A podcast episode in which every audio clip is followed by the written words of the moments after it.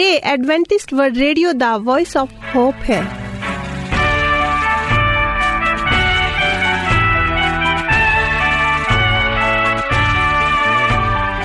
ਜੀਵਨ Jyoti Punjabi radio programme ਸੁਣ ਰਹੇ ਮੇਰੇ ਸਾਰੇ ਭੈਣ ਭਰਾਵਾਂ ਅਤੇ ਬੱਚਿਆਂ ਨੂੰ ਮੇਰਾ, ਯਾਨੀ ਜਸਵੀਨਾ ਮਲ ਦਾ ਪਿਆਰ ਭਰਿਆ ਸਲਾਮ। ਮੈਂ ਜਸਵੀਨਾ ਮਲ। ਪ੍ਰੋਗਰਾਮ ਸੁਣ ਰਹੇ ਸਾਰੇ ਭੈਣ ਭਰਾਵਾਂ ਅਤੇ ਬੱਚਿਆਂ ਦਾ ਦਿਲ ਤੋਂ ਸਵਾਗਤ ਕਰਦੀ ਹਾਂ। ਇਹ ਤੁਹਾਡਾ ਆਪਣਾ ਪ੍ਰੋਗਰਾਮ ਹੈ ਅਤੇ ਇਹ ਤੁਹਾਡੇ ਲਈ ਹੀ ਤਿਆਰ ਕੀਤਾ ਜਾਂਦਾ ਹੈ। ਇਸ ਅੱਧੇ ਘੰਟੇ ਦੇ ਪ੍ਰੋਗਰਾਮ ਵਿੱਚ ਤੁਸੀਂ ਨੈਤਿਕ ਕਹਾਣੀਆਂ, ਸਿਹਤ ਸੰਦੇਸ਼, ਬਾਈਬਲ ਸੰਦੇਸ਼ ਅਤੇ ਧਾਰਮਿਕ ਗੀਤ ਸੁਣਦੇ ਹੋ। ਆਓ ਇਸ ਪ੍ਰੋਗਰਾਮ ਦੀ ਸ਼ੁਰੂਆਤ ਪਰਮੇਸ਼ਰ ਦੀ ਮਹਿਮਾ ਕਰਦੇ ਹੋਏ ਇਸ ਗੀਤ ਨਾਲ ਕਰਦੇ ਹਾਂ।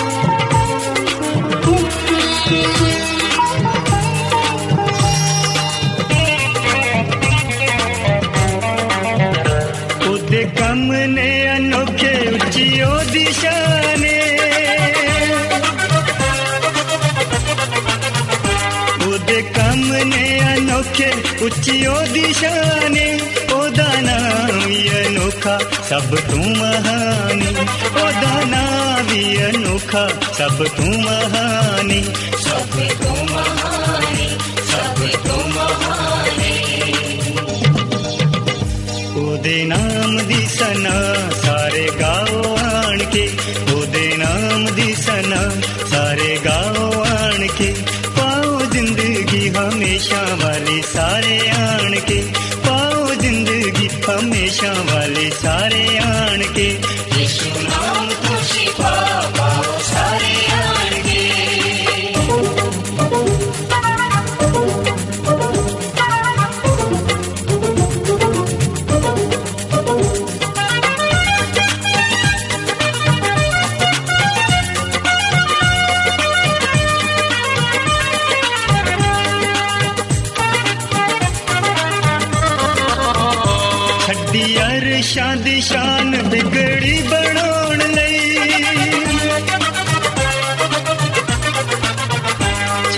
ਅਰਸ਼ਾਂ ਦੀ ਸ਼ਾਨ ਬਿਗੜੀ ਬਣਾਉਣ ਲਈ, ਦਿੱਤੀ ਸੁਲੀ ਉੱਤੇ ਜਾਨ ਪਾਪੀ ਨੂੰ ਬਚਾਉਣ ਲਈ, ਦਿੱਤੀ ਸੁਲੀ ਉੱਤੇ ਜਾਨ ਪਾਪੀ ਨੂੰ ਬਚਾਉਣ ਲਈ, ਪਾਪੀ ਨੂੰ ਬਚਾਉਣ ਲਈ, ਪਾਪੀ ਨੂੰ ਬਚਾਉਣ ਲਈ।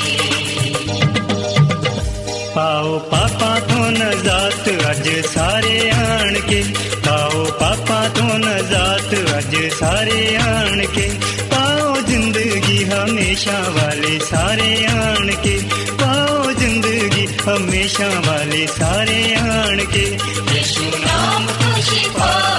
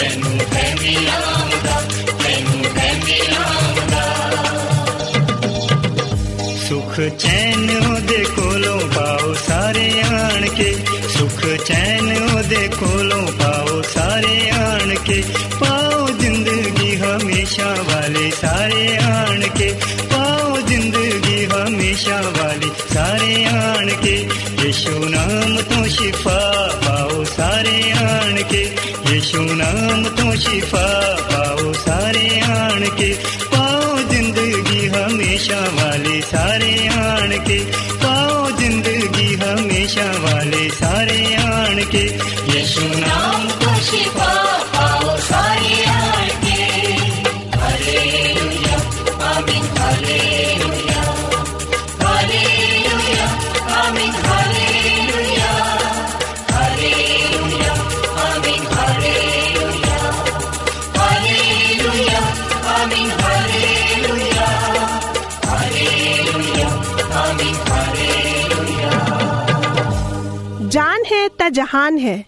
ਸਾਰੇ ਆਣ ਕੇ ਹਾਲੇਲੂਇਆ ਆਮੀਨ ਹਾਲੇਲੂਇਆ ਹਾਲੇਲੂਇਆ ਆਮੀਨ ਹਾਲੇਲੂਇਆ ਹਾਲੇਲੂਇਆ ਆਮੀਨ ਹਾਲੇਲੂਇਆ ਹਾਲੇਲੂਇਆ ਆਮੀਨ ਹਾਲੇਲੂਇਆ ਹਾਲੇਲੂਇਆ ਆਮੀਨ ਹਾਲੇਲੂਇਆ ਜਾਨ ਹੈ ਤਾਂ ਜਹਾਨ ਹੈ ਇਹ ਤਾਂ ਅਸੀਂ ਆਮ ਹੀ ਸੁਣਦੇ ਹਾਂ। ਇਹ ਵੀ ਕਿਹਾ ਜਾਂਦਾ ਹੈ ਕਿ ਸਿਹਤਮੰਦ ਸਰੀਰ ਵਿੱਚ ਹੀ ਸਿਹਤਮੰਦ ਮਨ ਵਸਦਾ ਹੈ। ਇਸ ਲਈ ਸਾਨੂੰ ਆਪਣੀ ਸਿਹਤ ਦਾ ਪੂਰਾ ਪੂਰਾ ਖਿਆਲ ਰੱਖਣਾ ਚਾਹੀਦਾ ਹੈ। ਆਓ, ਅੱਜ ਅਸੀਂ ਇੱਕ ਸਿਹਤ ਸੰਦੇਸ਼ ਸੁਣਦੇ ਹਾਂ। ਜਦ ਅਸੀਂ ਆਪਣੀ ਸਿਹਤ ਵੱਲ ਵੇਖਦੇ ਜਾਂ ਨਵੀਆਂ ਨਵੀਆਂ ਪਰੇਸ਼ਾਨੀਆਂ ਅਤੇ ਬਿਮਾਰੀਆਂ ਬਾਰੇ ਸੁਣਦੇ ਹਾਂ, ਤਾਂ ਜਾਪਦਾ ਹੈ ਕਿ ਇਹ ਸ਼ਬਦ ਪਰਹੇਜ਼ਗਰੀ ਜਾਂ ਸੰਯਮ ਪੁਰਾਣਾ ਹੋ ਗਿਆ ਹੈ ਜਾਂ ਗਵਾਚ ਹੀ ਗਿਆ ਹੈ ਅੱਜ ਕਿਸੇ ਕੋਲ ਕਿਸੇ ਕੰਮ ਵਿੱਚ ਪਰਹੇਜ਼ਗਰੀ ਦਾ ਸਮਾਂ ਹੀ ਨਹੀਂ ਹੈ ਸਾਡਾ ਅੱਜ ਦਾ ਵਿਸ਼ੇ ਹੈ ਹਰ ਚੀਜ਼ ਵਿੱਚ ਪਰਹੇਜ਼ਗਰੀ ਜਾਂ ਸੰਯਮ ਪਰਹੇਜ਼ਗਰੀ ਦਾ ਮਹੱਤਵ ਅੱਜ ਦੇ ਸਮੇਂ ਵਿੱਚ ਵੀ ਓਨਾ ਹੀ ਹੈ ਜਿੰਨਾ ਪਿਛਲੇ ਸਮੇਂ ਵਿੱਚ ਸੀ ਜੋ ਲੋਕ ਤੰਦਰੁਸਤੀ ਦਾ ਅਤੇ ਲੰਬਾ ਜੀਵਨ ਜੀਣਾ ਚਾਹੁੰਦੇ ਹਨ, ਉਹ ਹਰ ਉਸ ਚੀਜ਼ ਤੋਂ ਦੂਰ ਰਹਿੰਦੇ ਹਨ ਜੋ ਨੁਕਸਾਨਦੇਹ ਹੈ ਅਤੇ ਚੰਗੀਆਂ ਚੀਜ਼ਾਂ ਦੀ ਵਰਤੋਂ ਕਰਦੇ ਹਨ ਪੂਰੀ ਪਰਹੇਜ਼ਗਰੀ ਦੇ ਨਾਲ। ਮੈਂ ਤੁਹਾਡੇ ਨਾਲ ਇੱਕ ਘਟਨਾ ਸਾਂਝੀ ਕਰਨੀ ਚਾਹੁੰਦੀ ਹਾਂ। ਇੱਕ ਵਾਰ ਮੈਨੂੰ ਇੱਕ 3 ਸਾਲ ਦੇ ਬੱਚੇ ਦਾ ਮੁਆਇਨਾ ਕਰਨ ਦੇ ਲਈ ਹਸਪਤਾਲ ਬੁਲਾਇਆ ਗਿਆ।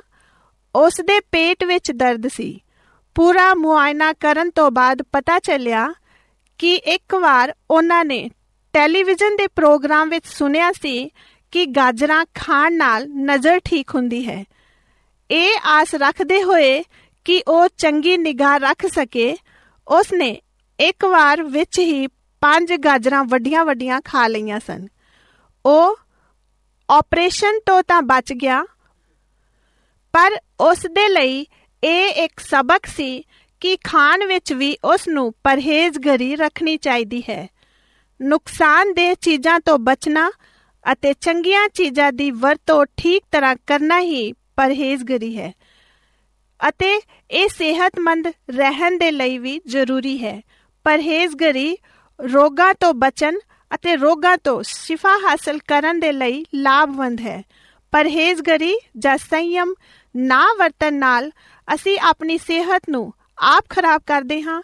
ਸਾਨੂੰ ਹਰ ਕੰਮ ਅਤੇ ਹਰ ਚੀਜ਼ ਵਿੱਚ ਪਰਹੇਜ਼ਗਰੀ ਜਾਂ ਸੰਯਮ ਦੀ ਵਰਤੋਂ ਕਰਨੀ ਚਾਹੀਦੀ ਹੈ। ਚੰਗੀ ਸਿਹਤ ਦੇ ਲਈ ਸਾਨੂੰ ਇਹਨਾਂ ਗੱਲਾਂ ਦਾ ਧਿਆਨ ਰੱਖਣਾ ਚਾਹੀਦਾ ਹੈ। ਨੁਕਸਾਨਦੇਹ ਚੀਜ਼ਾਂ ਜਿਵੇਂ ਨਸ਼ੀਲੀਆਂ ਚੀਜ਼ਾਂ, ਦਵਾਈਆਂ, ਦੂਸ਼ਿਤ ਵਾਤਾਵਰਣ ਜਾਂ ਪਰਹੇਜ਼ ਕਰਨਾ ਅਤੇ ਬਚਣਾ ਚਾਹੀਦਾ ਹੈ। ਖਾਣ ਦੀਆਂ ਚੀਜ਼ਾਂ ਵਿੱਚ ਵੀ ਪਰਹੇਜ਼ ਵਰਤਣਾ ਚਾਹੀਦਾ ਹੈ। ਜ਼ਰੂਰਤ ਤੋਂ ਜ਼ਿਆਦਾ ਨਹੀਂ ਖਾਣਾ ਚਾਹੀਦਾ, ਤਾਂ ਜੋ ਸਰੀਰ ਦਾ ਵਜ਼ਨ ਠੀਕ ਰਹਿ ਸਕੇ। ਆਪਣੀ ਨੀਂਦ ਦਾ ਧਿਆਨ ਰੱਖਣਾ ਚਾਹੀਦਾ ਹੈ। ਉਮਰ ਦੇ ਹਿਸਾਬ ਦੇ ਨਾਲ ਸਾਨੂੰ ਨੀਂਦ ਲੈਣੀ ਚਾਹੀਦੀ ਹੈ। ਬੱਚਿਆਂ ਦੇ ਲਈ 8 ਤੋਂ 10 ਘੰਟੇ ਅਤੇ ਵੱਡਿਆਂ ਨੂੰ 6 ਤੋਂ 8 ਘੰਟੇ। ਠੀਕ ਮਾਤਰਾ ਵਿੱਚ ਪਾਣੀ ਪੀਓ। ਕਸਰਤ ਸਿਹਤ ਦੇ ਲਈ ਚੰਗੀ ਹੈ, ਪਰ ਜ਼ਰੂਰਤ ਤੋਂ ਵੱਧ ਕਸਰਤ ਸਾਡਾ ਨੁਕਸਾਨ ਕਰ ਸਕਦੀ ਹੈ। ਖੁੱਲੀ ਤਾਜ਼ੀ ਹਵਾ ਵਿੱਚ ਸਾਹ ਲੈਣਾ ਚਾਹੀਦਾ ਹੈ। ਧੁੱਪ ਵੀ ਸਾਡੇ ਲਈ ਚੰਗੀ ਹੈ। ਇਹਨਾਂ ਸਭ ਤੋਂ ਵੱਧ ਕੇ ਸਾਨੂੰ ਪਰਮੇਸ਼ਰ ਤੇ ਭਰੋਸਾ ਰੱਖਣਾ ਚਾਹੀਦਾ ਹੈ ਅਤੇ ਆਪਣੇ ਵਿਚਾਰਾਂ ਨੂੰ ਵੀ ਸਾਫ਼ ਰੱਖਣਾ ਚਾਹੀਦਾ ਹੈ। ਮੈਨੂੰ ਆਸ ਹੈ ਕਿ ਤੁਸੀਂ ਇਹਨਾਂ ਗੱਲਾਂ ਦਾ ਧਿਆਨ ਰੱਖੋਗੇ ਅਤੇ ਤੰਦਰੁਸਤ ਰਹੋਗੇ। ਪਰਮੇਸ਼ਵਰ ਤੁਹਾਨੂੰ ਬਰਕਤ ਦੇਵੇ ਇਹ ਤੁਸੀਂ ਐਡਵੈਂਟਿਸਟ ਵਰਲਡ ਰੇਡੀਓ ਦਾ ਪੰਜਾਬੀ ਪ੍ਰਸਾਰਣ ਸੁਣ ਰਹੇ ਹੋ ਸਾਡਾ ਪਤਾ ਹੈ Jeevan Jyoti Punjabi radio program Adventist World Radio post box 17 Salisbury Park Pune 411001 Maharashtra India Yeshu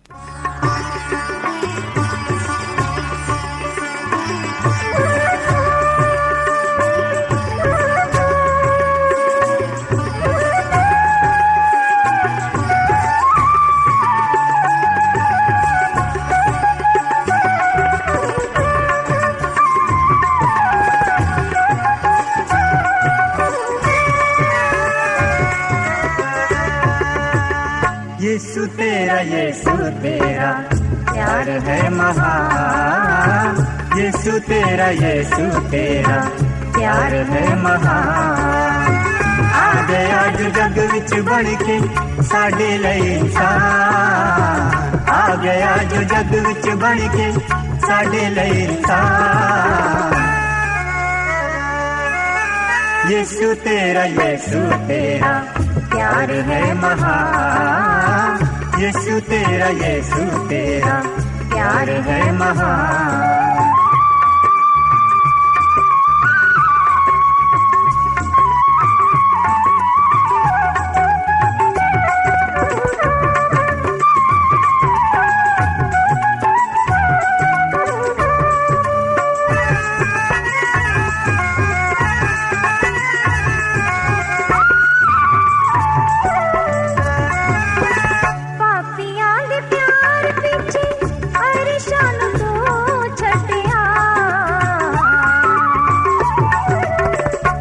ਪਾਪੀਆਂ ਦੇ ਪਿਆਰ ਪਿੱਛੇ ਅਰਸ਼ਾਂ ਨੂੰ ਤੂੰ ਛੱਡਿਆ। ਹੱਥ ਫੜ ਫੜ ਕੇ ਸਾਨੂੰ ਪਾਪਾਂ ਵਿੱਚੋਂ ਆਪੇ ਕੱਢਿਆ। ਸਾਡੇ ਦਿਲ ਵਿੱਚ ਬਣ ਕੇ ਆ ਜਾ ਯਿਸੂ ਮਹਿਮਾਨ ਸਾਡੇ ਦਿਲ ਵਿੱਚ ਬਣ ਕੇ ਆ ਜਾ ਯਿਸੂ ਮਹਿਮਾਨ ਗਿਆ ਜੋ ਜਗ ਵਿੱਚ ਬਣ ਕੇ ਸਾਡੇ ਲਈ ਇਨਸਾਨ ਆ ਗਿਆ ਜੋ ਜਗ ਵਿੱਚ ਬਣ ਕੇ ਸਾਡੇ ਲਈ ਇਨਸਾਨ यीशु तेरा यीशु तेरा प्यार है महान यीशु तेरा यीशु तेरा प्यार है महान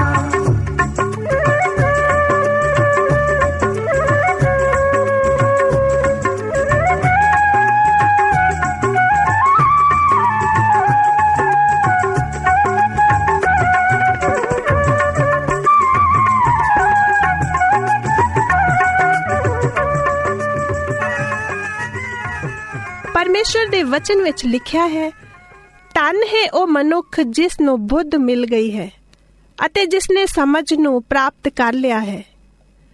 ਅਸੀਂ ਸਾਰੇ ਜਾਣਦੇ ਹਾਂ ਕਿ ਬੁੱਧ ਅਤੇ ਸਮਝ ਦੇ ਨਾਲ ਹੀ ਅਸੀਂ ਹਰ ਪਰੇਸ਼ਾਨੀ, ਹਰ ਮੁਸੀਬਤ, ਹਰ ਦੁੱਖ ਅਤੇ ਹਰ ਬਿਮਾਰੀ ਦਾ ਸਾਹਮਣਾ ਕਰ ਸਕਦੇ ਹਾਂ। ਬੁੱਧ ਅਤੇ ਸਮਝ ਸਾਨੂੰ ਪਰਮੇਸ਼ਰ ਦੇ ਵਚਨ ਰਾਹੀਂ ਹੀ ਪ੍ਰਾਪਤ ਹੁੰਦੀ ਹੈ ਤਾਂ ਆਓ ਅੱਜ ਦਾ ਸੰਦੇਸ਼ ਅਸੀਂ ਆਪਣੇ ਰੇਡੀਓ ਪਾਸਟਰ ਪਾਸਟਰ ਵਿਲੀਅਮ ਮਲ ਰਾਹੀਂ ਸੁਣਦੇ ਹਾਂ।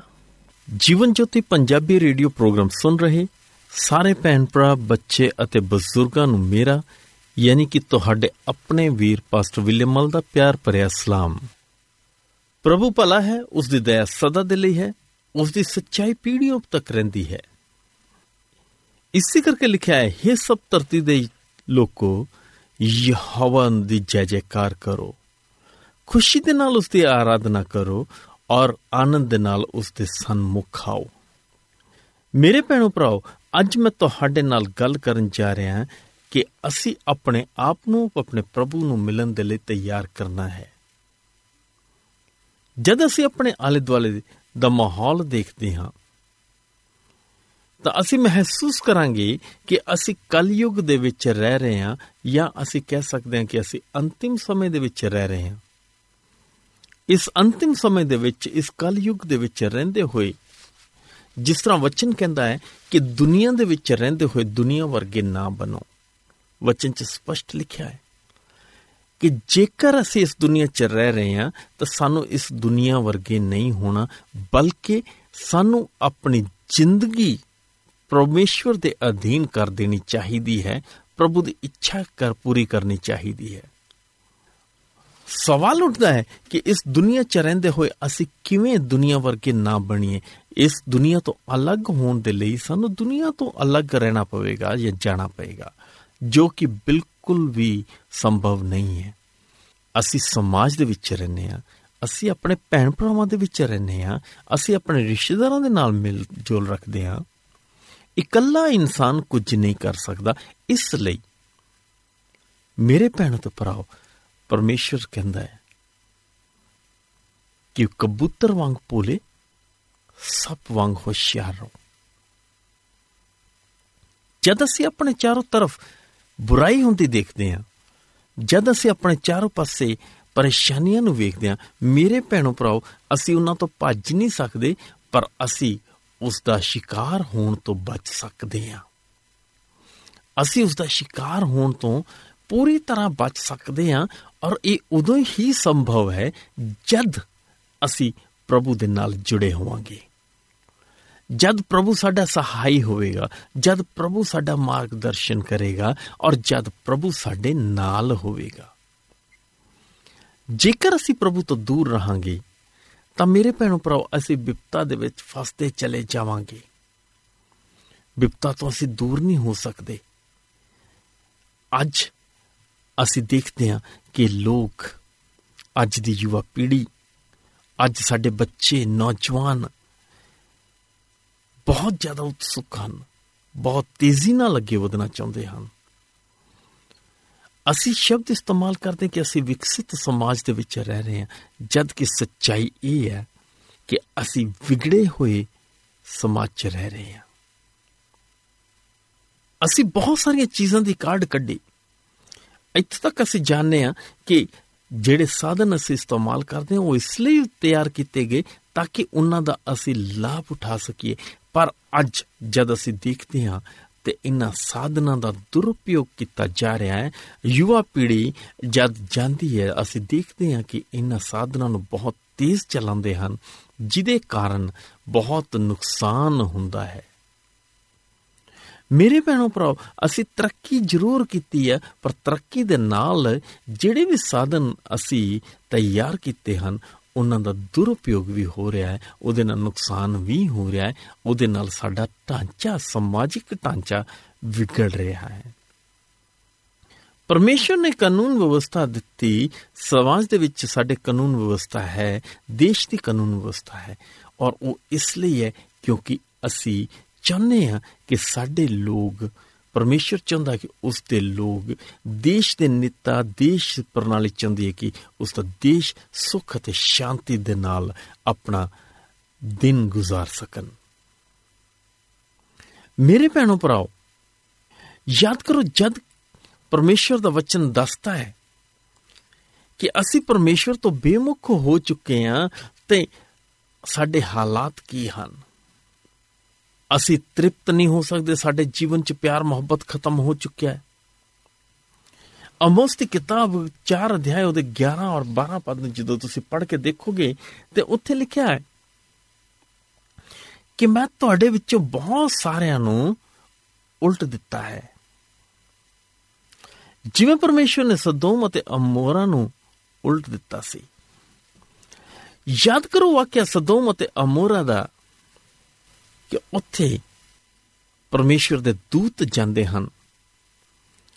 ਉੱਥੇ ਪਰਮੇਸ਼ਵਰ ਦੇ ਬੰਦੇ ਕੋਲ ਪਰਮੇਸ਼ਵਰ ਦਾ ਵਚਨ ਆਉਂਦਾ ਹੈ ਕਿ ਇਬਰਾਹਿਮ ਉਸ ਨਗਰ ਜਿੱਥੇ ਤੇਰਾ ਭਤੀਜਾ ਲੂਤ ਰਹਿ ਰਿਹਾ, ਮੈਂ ਉਸ ਨਗਰ ਨੂੰ ਗਰਕ ਕਰਨ ਵਾਲਾ ਹੈ। ਕਿਉਂਕਿ ਉੱਥੇ ਬੁਰਾਈ ਵੱਧ ਗਈ ਹੈ ਮੇਰੇ ਭੈਣੋ ਭਰਾਓ, ਦੂਤ ਜਾਂਦੇ ਨੇ। ਇਬਰਾਹਿਮ ਉਹਨਾਂ ਨੂੰ ਕਹਿੰਦਾ ਹੈ ਕਿ ਜੇ ਉਸ ਨਗਰ ਦੇ ਵਿੱਚ ਲੋਕ ਇੰਨੇ ਲੋਕ ਭਲੇ ਹੋਣ ਤੇ ਕੀ ਤੂੰ ਬਖਸ਼ ਦੇਗਾ? ਪਰਮੇਸ਼ਰ ਕਹਿੰਦਾ ਕਿ ਹਾਂ, ਮੈਂ ਬਖਸ਼ ਦਾਂਗਾ। ਕਰਦੇ ਕਰਾਉਂਦੇ ਆ। ਨੌਬਤ ਇੱਥੋਂ ਤੱਕ ਆਈ ਕਿ ਉਸ ਨਗਰ ਦੇ ਵਿੱਚ ਕੁਝ ਗਿਣੇ ਚੁਣੇ ਵਿਅਕਤੀ ਵੀ ਨਾ ਲੱਭੇ ਤੇ ਸਿਰਫ ਪਰਮੇਸ਼ਵਰ ਨੇ ਲੂਤ ਜੋ ਕਿ ਇਬਰਾਹਿਮ ਦਾ ਭਤੀਜਾ ਸੀ, ਉਸ ਦੇ ਕੋਲ ਦੂਤਾਂ ਨੂੰ ਭੇਜ ਦਿੱਤਾ। ਸਨੇਹਾ ਲੂਤ ਕੋਲ ਆ ਗਿਆ ਕਿ ਲੂਤ, ਤੂੰ ਆਪਣੇ ਪਰਿਵਾਰ ਨੂੰ ਲੈ ਕੇ ਇੱਥੋਂ ਨਿਕਲ ਜਾ। ਅਸੀਂ ਦੇਖਦੇ ਹਾਂ ਬਾਈਬਲ 'ਚ ਲਿਖਿਆ ਕਿ ਲੂਤ ਆਪਣੀਆਂ ਦੋ ਬੇਟੀਆਂ ਦੇ ਨਾਲ ਔਰ ਆਪਣੀ ਪਤਨੀ ਦੇ ਨਾਲ ਉੱਥੋਂ ਆਪਣੇ ਘਰ 'ਚੋਂ ਨਿਕਲਿਆ। ਜਦ ਦੂਤ ਉਸ ਦੇ ਘਰ ਵਿੱਚ ਆਏ ਤਾਂ ਲੋਕ ਇੰਨੇ ਬਦਕਾਰ ਸਨ ਕਿ ਲੋਕ ਪਰਮੇਸ਼ਵਰ ਦੇ ਦੂਤਾਂ ਦੇ ਨਾਲ ਵੀ, ਉਹਨਾਂ ਦੂਤਾਂ ਨਾਲ ਵੀ ਬਦਕਾਰੀ ਕਰਨਾ ਚਾਹੁੰਦੇ ਸਨ। ਔਰ ਜਦ ਲੂਤ ਨੇ ਉਹਨਾਂ ਨੂੰ ਰੋਕਣ ਦੀ ਕੋਸ਼ਿਸ਼ ਕੀਤੀ ਔਰ ਜ਼ਬਰਦਸਤੀ ਕਰਨ ਦੇ ਲਈ ਆਉਣਾ ਚਾਹੁੰਦੇ ਸਨ, ਤਾਂ ਪਰਮੇਸ਼ਵਰ ਦਾ ਕਹਿਰ ਉੱਥੇ ਵਰਪਿਆ ਤੇ ਜਿਹੜੇ ਲੋਕ ਆਏ ਸਨ, ਉਹ ਅੰਨੇ ਹੋ ਗਏ। ਉਹਨਾਂ ਦੀ ਅੱਖਾਂ ਦੀ ਰੋਸ਼ਨੀ ਜਾਂਦੀ ਰਹੀ। ਉਹ ਉਹਨਾਂ ਨੂੰ ਦੇਖ ਨਹੀਂ ਸੀ ਸਕਦੇ। ਹੁਣ ਸਮਾਂ ਆਇਆ ਕਿ ਜਦ ਉਸ ਨਗਰ ਨੂੰ ਬਰਬਾਦ ਕਰਨਾ ਸੀ ਪਰਮੇਸ਼ਵਰ ਦਾ ਹੁਕਮ ਹੋਇਆ ਕਿ ਲੂਤ, ਤੂੰ ਆਪਣੇ ਪਰਿਵਾਰ ਦੇ ਨਾਲ ਇਥੋਂ ਨਿਕਲ ਜਾ। ਅਸੀਂ ਦੇਖਦੇ ਹਾਂ ਕਿ ਲੂਤ ਆਪਣੀਆਂ ਬੇਟੀਆਂ ਦੇ ਨਾਲ ਜੋ ਕਿ ਵਿਆਹੀਆਂ ਸਨ ਔਰ ਆਪਣੀ ਪਤਨੀ ਦੇ ਨਾਲ ਉਸ ਨਗਰ ਚੋਂ ਨਿਕਲਿਆ, ਯਾਨੀ ਕਿ ਅਸੀਂ ਦੇਖ ਸਕਦੇ ਹਾਂ ਕਿ ਲੂਤ ਦੇ ਦਾਮਾਦ ਵੀ ਉਸ ਦੇ ਨਾਲ ਨਹੀਂ ਆਏ। ਨਤੀਜਾ ਕੀ ਹੋਇਆ? ਲੂਤ ਨੂੰ ਹਦਾਇਤ ਦਿੱਤੀ ਗਈ ਸੀ ਕਿ ਇਸ ਨਗਰ ਨੂੰ ਮੈਂ ਅੱਗ ਤੇ ਗੰਧਕ ਦੇ ਨਾਲ ਬਰਬਾਦ ਕਰਨਿਆ ਹੈ। ਤੇ ਜਦ ਤੂੰ ਇਸ ਨਗਰ ਚੋਂ ਨਿਕਲੇ ਤਾਂ ਪਿੱਛੇ ਮੁੜ ਕੇ ਨਾ ਦੇਖੀ। ਮੇਰੇ ਅਜ਼ੀਜ਼ੋ, ਮੇਰੇ ਭੈਣੋ ਭਰਾਓ, ਹਾਲ ਤੇ ਹੱਥ ਰੱਖ ਕੇ ਪਿੱਛੇ ਦੇਖਣਾ ਨਹੀਂ ਚਾਹੀਦਾ। ਜਦ ਅੱਗੇ ਵਧਦੇ ਆ ਤਾਂ ਮੁੜ ਮੁੜ ਕੇ ਸਾਨੂੰ ਪਿੱਛੇ ਵੇਖਣ ਦੀ ਇਜਾਜ਼ਤ ਨਹੀਂ ਹੈ। ਅਜ਼ੋ ਜਦ ਲੂਤ ਉਸ ਦਾ ਪਰਿਵਾਰ ਜਾ ਰਿਹਾ ਸੀ, ਆਕਾਸ਼ ਤੋਂ ਅੱਗ ਤੇ ਗੰਧਕ ਵਰਸੀ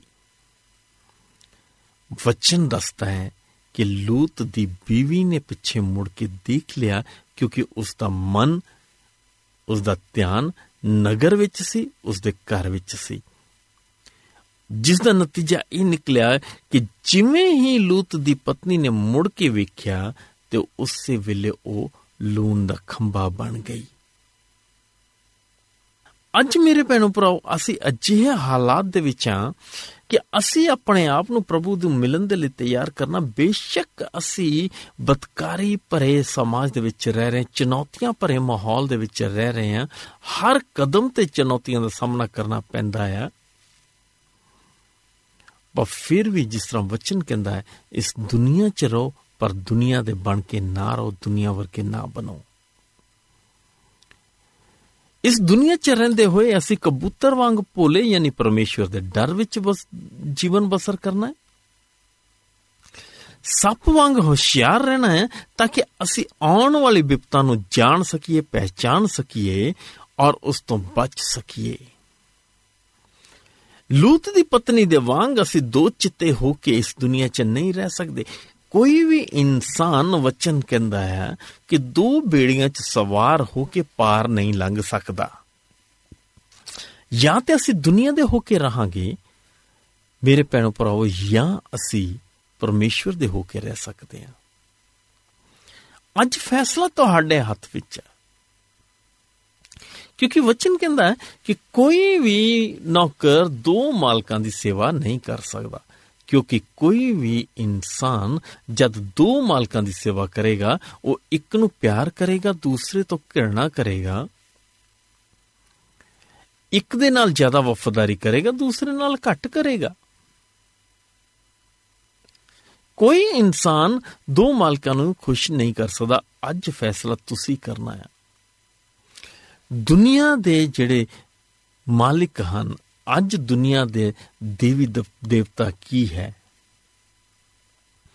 ਜੇਕਰ ਤੁਸੀਂ ਦੇਖੋਗੇ, ਵਿਚਾਰ ਕਰੋਗੇ ਤਨ ਦੌਲਤ, ਹੁਸਨ, ਜਵਾਨੀ, ਇਹ ਸਾਡੇ ਦੇਵੀ ਦੇਵਤਾ ਬਣ ਚੁੱਕੇ ਆ। ਅੱਜ ਕੋਈ ਇਨਸਾਨ ਪਰਮੇਸ਼ਵਰ ਦੇ ਅੱਗੇ ਹੱਥ ਜੋੜਨ ਦੀ ਬਜਾਏ, ਪਰਮੇਸ਼ਵਰ ਦੇ ਘਰ ਵਿੱਚ ਬਹਿਣ ਦੀ ਬਜਾਏ, ਸ਼ੀਸ਼ੇ ਮੂਰੇ ਸਮਾਂ ਬਿਤਾਉਣਾ ਪਸੰਦ ਕਰਦੇ ਹਨ। ਕੋਈ ਵੀ ਇਨਸਾਨ ਪ੍ਰਭੂ ਤੇ ਨਿਰਭਰ ਹੋਣ ਦੀ ਬਜਾਏ ਉਹ ਆਪਣੇ ਧਨ, ਦੌਲਤ ਤੇ ਮਾਨ ਕਰਦੇ ਹਨ, ਉਸ ਤੇ ਨਿਰਭਰ ਹੋਣ ਦੀ ਕੋਸ਼ਿਸ਼ ਕਰਦੇ ਹਨ। ਅੱਜ ਵਿਚਾਰ ਕਰੋ ਕਿ ਅਸੀਂ ਕੀ ਚਾਹੁੰਦੇ ਹਾਂ। ਅੱਜ ਵਿਚਾਰ ਕਰੋ ਕਿ ਤੁਸੀਂ ਕੀ ਕਰ ਸਕਦੇ ਹੋ। ਸੋਚੋ ਕਿ ਅਸੀਂ ਕਿਹੋ ਜਿਹਾ ਜੀਵਨ ਜੀ ਰਹੇ ਹਾਂ। ਅੱਜ ਸਮਾਂ ਹੈ, ਪ੍ਰਭੂ ਕਹਿੰਦਾ ਕਿ ਐ ਥੱਕੇ ਮਨ ਦੇ ਬੋਝ ਹੇਠਾਂ ਦੱਬੇ ਲੋਕੋ ਮੇਰੇ ਕੋਲ ਆਓ, ਮੈਂ ਤੁਹਾਨੂੰ ਆਰਾਮ ਦੇਵਾਂਗਾ। ਅੱਜ ਅਸੀਂ ਆਪਣੀਆਂ ਖੁਆਇਸ਼ਾਂ ਥੱਲੇ ਦੱਬੇ ਹੋਏ ਹਾਂ। ਅੱਜ ਅਸੀਂ ਆਪਣੇ ਆਪ ਨੂੰ ਦੁੱਖਾਂ ਨਾਲ ਵਿੰਨ ਲਿਆ ਹੈ। ਪਰ ਪ੍ਰਭੂ ਕਹਿੰਦਾ ਕਿ ਮੇਰੇ ਕੋਲ ਆਓ ਤਾਂ ਮੈਂ ਤੁਹਾਨੂੰ ਆਰਾਮ ਦੇਵਾਂਗਾ। ਅੱਜ ਵੀ ਸਾਡੇ ਕੋਲ ਸਮਾਂ ਹੈ। ਅਸੀਂ ਨਹੀਂ ਜਾਣਦੇ ਕਿ ਕੱਲ ਦਾ ਦਿਨ ਕਿਹੋ ਜਿਹਾ ਹੋਵੇਗਾ। ਅਸੀਂ ਨਹੀਂ ਜਾਣਦੇ ਕਿ ਆਉਣ ਵਾਲਾ ਸਮਾਂ ਕਿਹੋ ਜਿਹਾ ਹੋਵੇਗਾ। ਪਰ ਜਿਹੜਾ ਸਮਾਂ ਪ੍ਰਭੂ ਨੇ ਸਾਨੂੰ ਦਿੱਤਾ ਹੈ, ਮੇਰੇ ਭੈਣੋ ਭਰਾਓ, ਮੇਰੇ ਅਜ਼ੀਜ਼ੋ, ਮੇਰੇ ਬਜ਼ੁਰਗੋ, ਮੇਰੇ ਬੱਚਿਓ ਉਸ ਸਮੇਂ ਦੀ ਕਦਰ ਕਰੋ। ਵਕਤ ਨੂੰ ਪਹਿਚਾਨੋ। ਕਿਉਂਕਿ ਆਉਣ ਵਾਲਾ ਸਮਾਂ ਬਹੁਤ ਪੈੜਾ ਹੈ ਔਰ ਉਸ ਦਾ ਸਾਹਮਣਾ ਅਸੀਂ ਪ੍ਰਭੂ ਦੀ ਮਦਦ ਦੇ ਨਾਲ ਤਾਂ ਕਰ ਸਕਦੇ ਹਾਂ, ਆਪਣੀ ਹਿੰਮਤ ਨਾਲ ਨਹੀਂ। ਕੀ ਤੁਸੀਂ ਆਪਣਾ ਜੀਵਨ ਪ੍ਰਭੂ ਨੂੰ ਦੇਣ ਲਈ ਤਿਆਰ ਹੋ? ਜੇ ਤੁਸੀਂ ਆਪਣਾ ਜੀਵਨ ਪ੍ਰਭੂ ਨੂੰ ਦੇਣਾ ਚਾਹੁੰਦੇ ਹੋ, ਤਾਂ ਆਓ, ਅਸੀਂ ਪ੍ਰਾਰਥਨਾ ਕਰੀਏ, ਪ੍ਰਭੂ ਤੁਹਾਨੂੰ ਆਸ਼ੀਸ਼ ਦੇਵੇਗਾ। ਆਓ, ਬੇਨਤੀ ਕਰੀਏ। ਸੱਚੇ ਜੀਵਿਤ ਮਹਾਨ ਪਿਤਾ ਪਰਮੇਸ਼ਵਰ ਦਿਲ ਦੀਆਂ ਗਹਿਰਾਈਆਂ ਤੋਂ ਅਸੀਂ ਤੁਹਾਡੇ ਧੰਨਵਾਦੀ ਹਾਂ। ਕਿ ਤੁਸੀਂ ਸਾਨੂੰ ਇਸ ਯੋਗ ਬਣਾਇਆ ਕਿ ਅਸੀਂ ਤੁਹਾਨੂੰ ਯਾਦ ਕਰ ਸਕਦੇ ਹਾਂ, ਆਪਣਾ ਜੀਵਨ ਤੁਹਾਨੂੰ ਦੇ ਸਕਦੇ ਹਾਂ ਔਰ ਤੁਹਾਡੇ ਕੋਲੋਂ ਆਸ਼ੀਸ਼ਾਂ ਲੈ ਸਕਦੇ ਹਾਂ।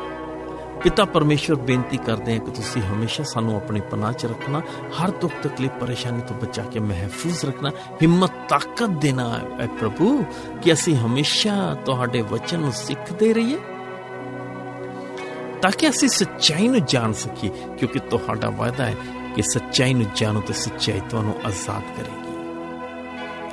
ਹੁਣ ਦੋ ਕਿ ਅਸੀਂ ਸੱਚਾਈ ਨੂੰ ਜਾਣਦੇ ਹੋਏ ਸੱਚਾਈ ਦੇ ਰਾਹ ਤੇ ਚੱਲ ਸਕੀਏ ਔਰ ਹੋਰਾਂ ਦੇ ਲਈ ਵੀ ਆਸ਼ੀਸ਼ ਦਾ ਕਾਰਨ ਹੋ ਸਕੇ ਪ੍ਰਭੂ ਯਿਸੂ ਮਸੀਹ ਦੇ ਨਾਮ ਚ ਮੰਗਦੇ ਹਾਂ। ਆਮੀਨ। ਤੁਸੀਂ ਸਾਡਾ ਅੱਜ ਦਾ ਪ੍ਰੋਗਰਾਮ ਸੁਣਿਆ। ਮੈਂ ਜਸਵੀ ਨਾਮਲ, ਤੁਹਾਡਾ ਦਿਲ ਤੋਂ ਧੰਨਵਾਦ ਕਰਦੀ ਹਾਂ। ਮੈਨੂੰ ਉਮੀਦ ਹੈ ਕਿ ਤੁਹਾਨੂੰ ਇਹ ਅੱਜ ਦਾ ਪ੍ਰੋਗਰਾਮ ਪਸੰਦ ਆਇਆ ਹੋਵੇਗਾ ਅਤੇ ਇਸ ਪ੍ਰੋਗਰਾਮ ਦੇ ਰਾਹੀਂ ਤੁਸੀਂ ਸਾਰੇ ਪਰਮੇਸ਼ਰ ਤੋਂ ਆਸ਼ੀਸ਼ ਪ੍ਰਾਪਤ ਕਰੋਗੇ। ਜੇਕਰ ਕੋਈ ਵੀ ਭੈਣ ਅਤੇ ਭਰਾ ਚਾਹੁੰਦਾ ਹੈ ਕਿ ਤੁਹਾਡੇ ਲਈ ਵਿਸ਼ੇਸ਼ ਪ੍ਰਾਰਥਨਾ ਕੀਤੀ ਜਾਵੇ ਜਾਂ ਪ੍ਰੋਗਰਾਮ ਦੇ ਬਾਰੇ ਹੋਰ ਕੋਈ ਜਾਣਕਾਰੀ ਚਾਹੁੰਦੇ ਹੋ ਜਾਂ ਕੋਈ ਵਿਸ਼ੇਸ਼ ਸੁਝਾਅ ਦੇਣਾ ਚਾਹੁੰਦੇ ਹੋ, ਤਾਂ ਤੁਸੀਂ ਇਸ ਪਤੇ ਤੇ ਲਿਖ ਸਕਦੇ ਹੋ।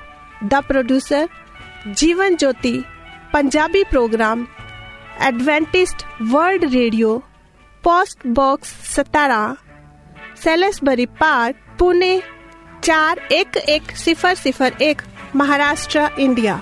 ਇਸ ਦੇ ਨਾਲ ਹੀ ਮੈਨੂੰ ਜਸਵੀਨਾ ਮਲ ਨੂੰ ਪ੍ਰੋਗਰਾਮ ਖਤਮ ਕਰਨ ਦੀ ਇਜਾਜ਼ਤ ਦਿਵੋ। ਪਰਮੇਸ਼ਰ ਤੁਹਾਨੂੰ ਬਰਕਤ ਦੇਵੇ।